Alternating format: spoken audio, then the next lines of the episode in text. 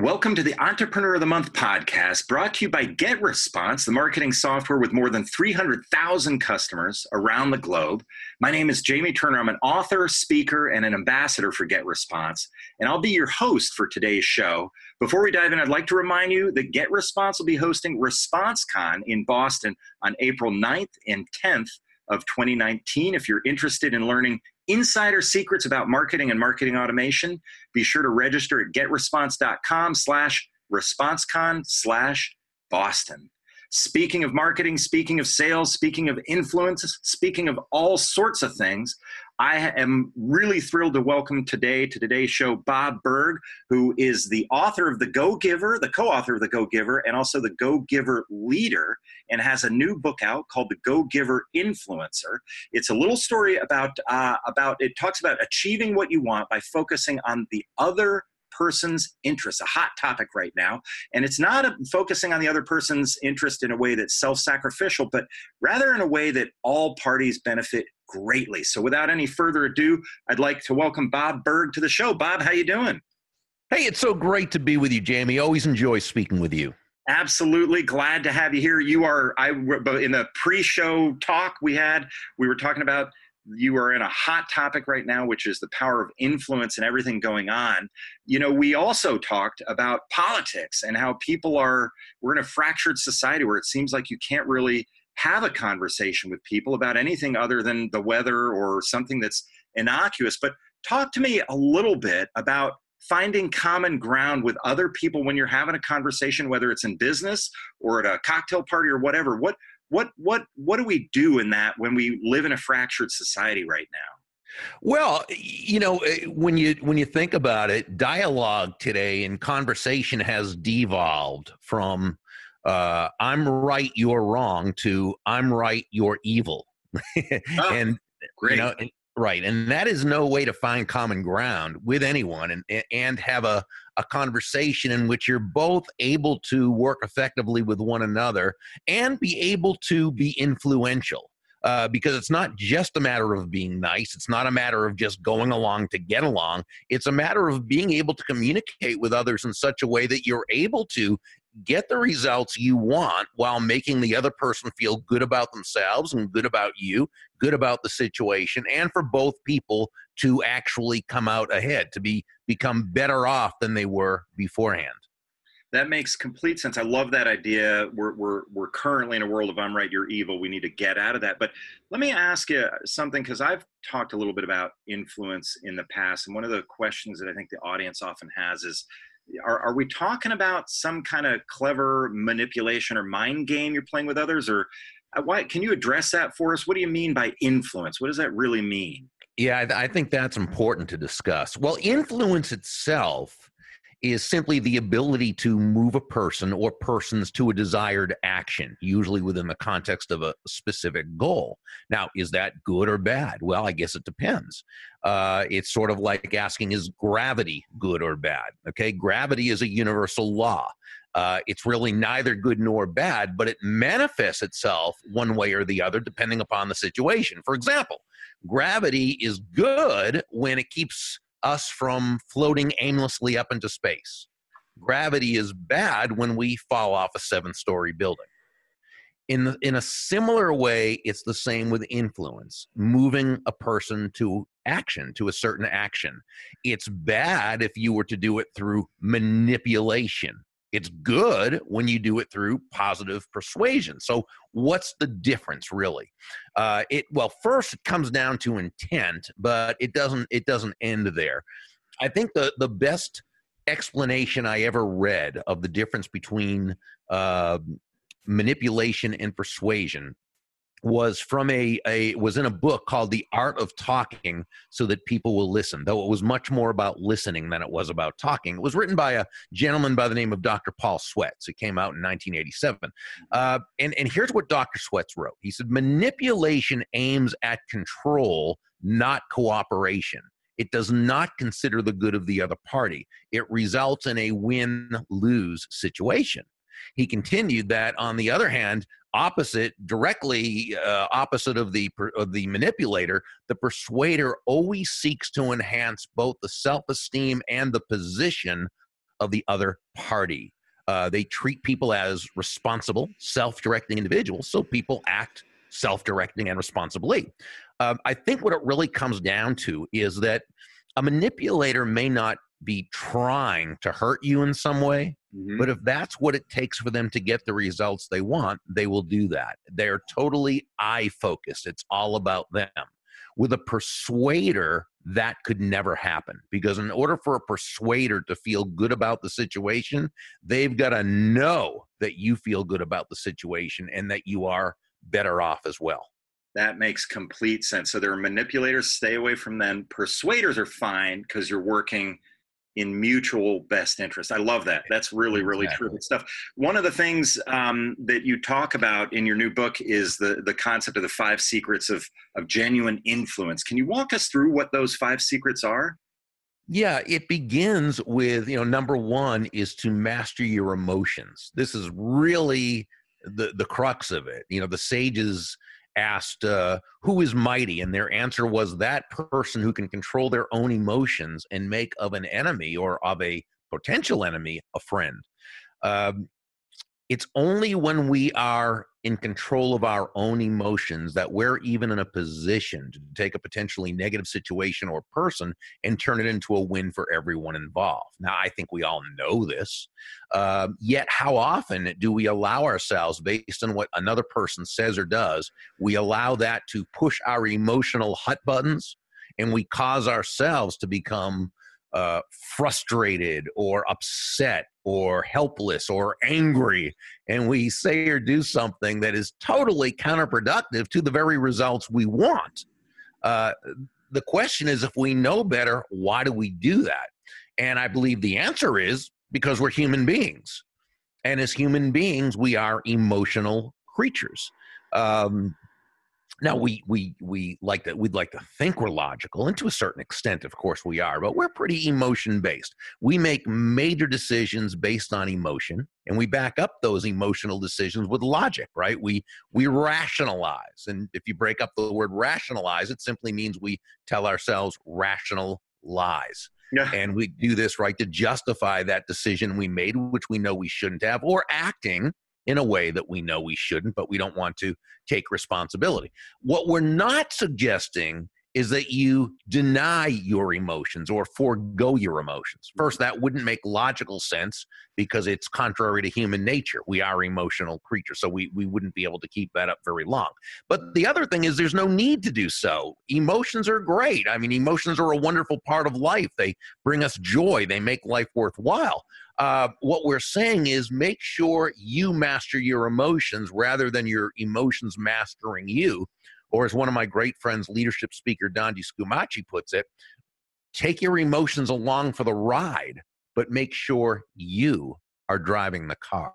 Oh, I love that. Take your emotions along for the drive because that that acknowledge it's what you were saying it acknowledges the emotions lets you have the emotions uh, participate's probably the wrong word, but no, that's a, that's a good word actually. They're you know we uh, they participate. They're a part. You know they they bring us some wisdom, but yeah. they shouldn't be the decision maker. If we rely on our emotions as our decision maker, we're creating the context for not making the best decisions. Are there any uh, techniques that you'd suggest in terms of trying to manage emotions in a business setting, in a family setting, whatever it is? Or is it really just sort of, you know, the gestalt of it, just kind of, you know, managing it and trying to be as logical as you can?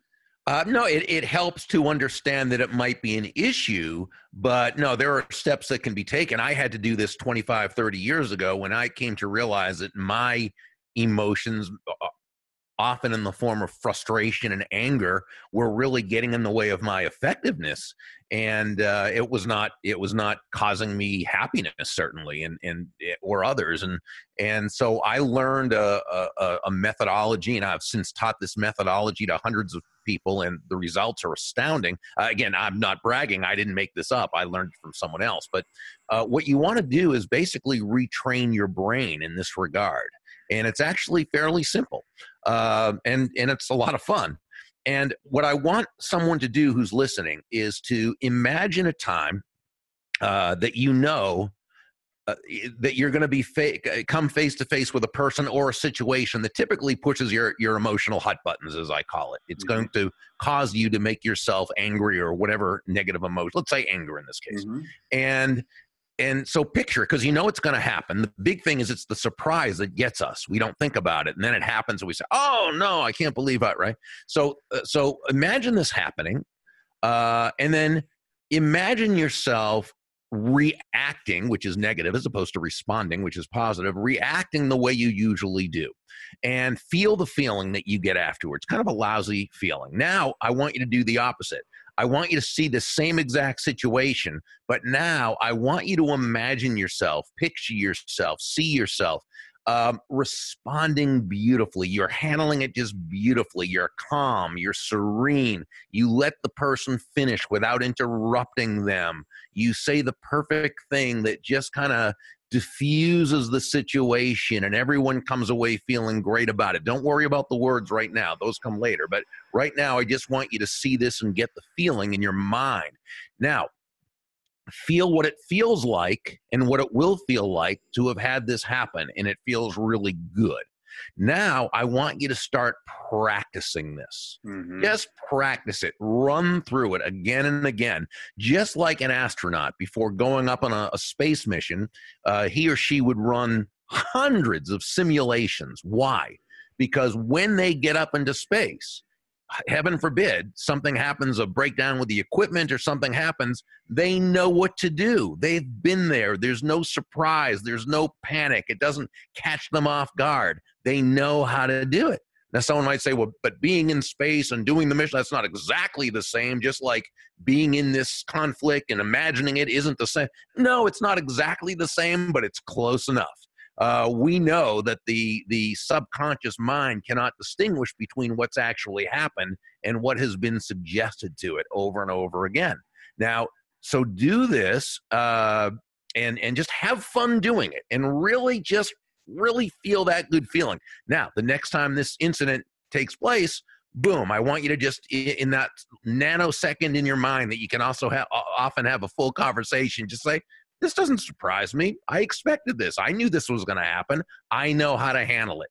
And and now just go through the process of just you know again handling it just as we as we discussed and afterwards feel great about it. Take pleasure in it. Now, after you do this, realize two things. Both of these are very important. Number 1, if you can do it right that time, you could do it right every time. Secondly, you won't do it right every time because you're a human being and I'm a human being and we're all going to mess up from time to time. But but by and large, and then we just go back and try it again next time. But I'll tell you something: if you will use this, okay, within about three weeks, you are going to be a different person. I mean, let's put it this way: you'll be the same person, but you'll be a much more effective, improved version of yourself.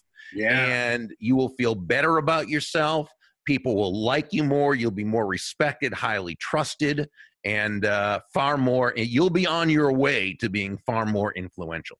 Oh i love all of that. It, i mean there's so much to unpack there. I, I love the story of the astronaut. Totally true. If you train yourself into this then it becomes unexpected things you, you mentally have gone through them before. But i also like the idea of give yourself a little bit of a break you know do your best understand that you're not going to be perfect at this right off the bat and then you can go from there. Now there's another one of the the five that i want to talk to you about that's about stepping into the other person's shoes and one of the things that that uh, both you you guys you and john talk about is to listen with the back of your neck. Now what does that mean?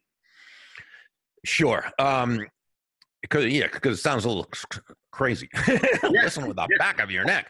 So when we say, so let's go back to the actual stepping into the other person's shoes, because you know this is a saying that we've all heard, right? So it's kind of trite, step into the other person's shoes. But you think about it, it's not really that easy when you realize that most of us have different size feet. So you really can't step into the other person's shoes, literally, and you figuratively can't really step into another person's head or mind. Why? Because we're not them and we can't read minds. And we generally, as human beings, come from different ways of seeing the world, different what I call belief systems or even unconscious operating systems. Mm-hmm. So we we see the world differently, practically all conflict is the result of two or more people seeing the same basic thing from different points of view. Yeah. So if we're going to, and yet as human beings, we tend to think that everyone else sees the world basically the same way we do. How could it be any different, right? It's all we know.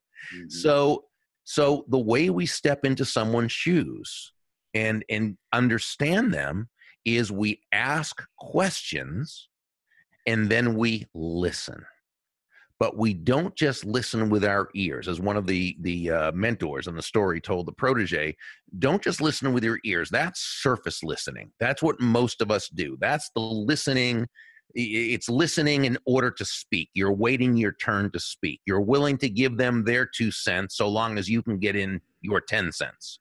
Okay that's that's the regular surface listening. Yeah. What he said was listen with your eyes, listen with your posture, listen with the back of your neck. In other words, listen with your entire being. Put everything about you into listening to this person in order to understand where they are coming from, how they are seeing the situation, what they need, what they want, what they desire, what challenges they have, what they're looking to solve.